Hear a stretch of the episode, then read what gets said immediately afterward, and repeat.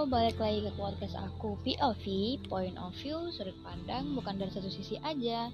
Halo teman-teman, balik ke podcast aku. Nah, di episode kali ini aku bakalan mengangkat tema ketahanan nasional.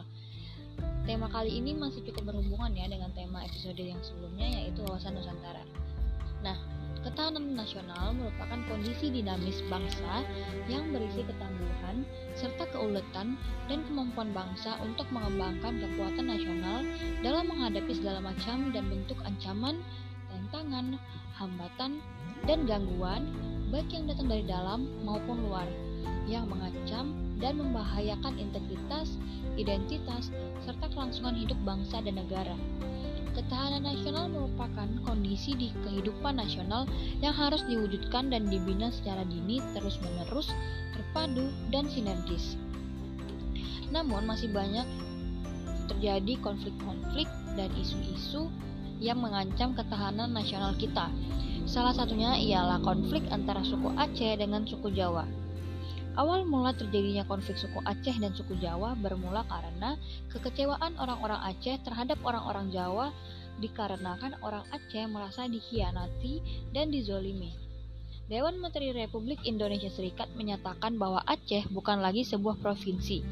Keputusan pembubaran Provinsi Aceh kemudian diumumkan oleh Perdana Menteri M. Natsir M. Natsir Semenjak saat itulah, kebencian dan sentimennya masyarakat Aceh terhadap suku bangsa Jawa kembali muncul. Yang mana anggota dewan tersebut merupakan atau berasal dari suku bangsa Jawa, jadi masyarakat Aceh semakin membenci suku Jawa. Kekecewaan orang-orang Aceh terhadap orang-orang Jawa semakin menjadi karena orang Aceh merasa dihianati oleh orang Jawa. Puncak dari kekecewaan tersebut adalah terbentuknya sebuah gerakan sebagai wujud perlawanan dari masyarakat Aceh. Gerakan tersebut bernama ASLNF atau Aceh Sumatera Liberation Front atau yang sering dikenal dan teman-teman mungkin tahunya ialah Gerakan Aceh Merdeka atau GAM yang diproklamirkan oleh Hasan Tiro pada tanggal 4 Desember 1976. Bagi orang Aceh, NKRI adalah milik bangsa Jawa karena fakta politik di masa Orde Baru, etis Jawa mendominasi struktur pemerintahan.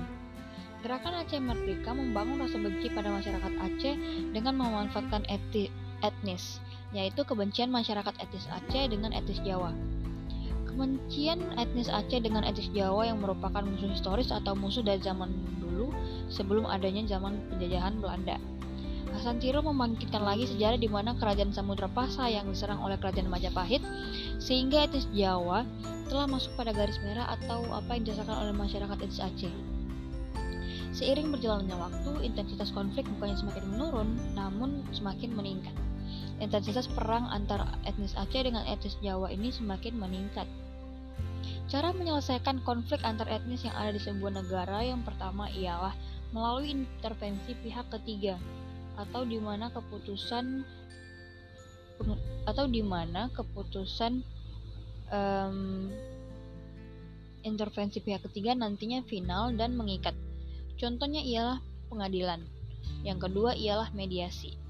Mediasi adalah cara penyelesaian konflik melalui pihak ketiga yang juga disebut sebagai mediator.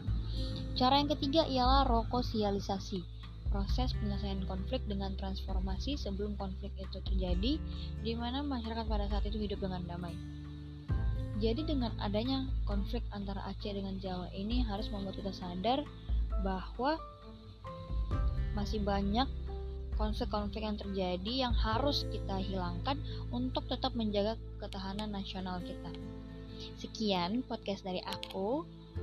Um, semoga apa yang aku share kali ini bisa bermanfaat bagi teman-teman semua. See you on my next podcast. Bye.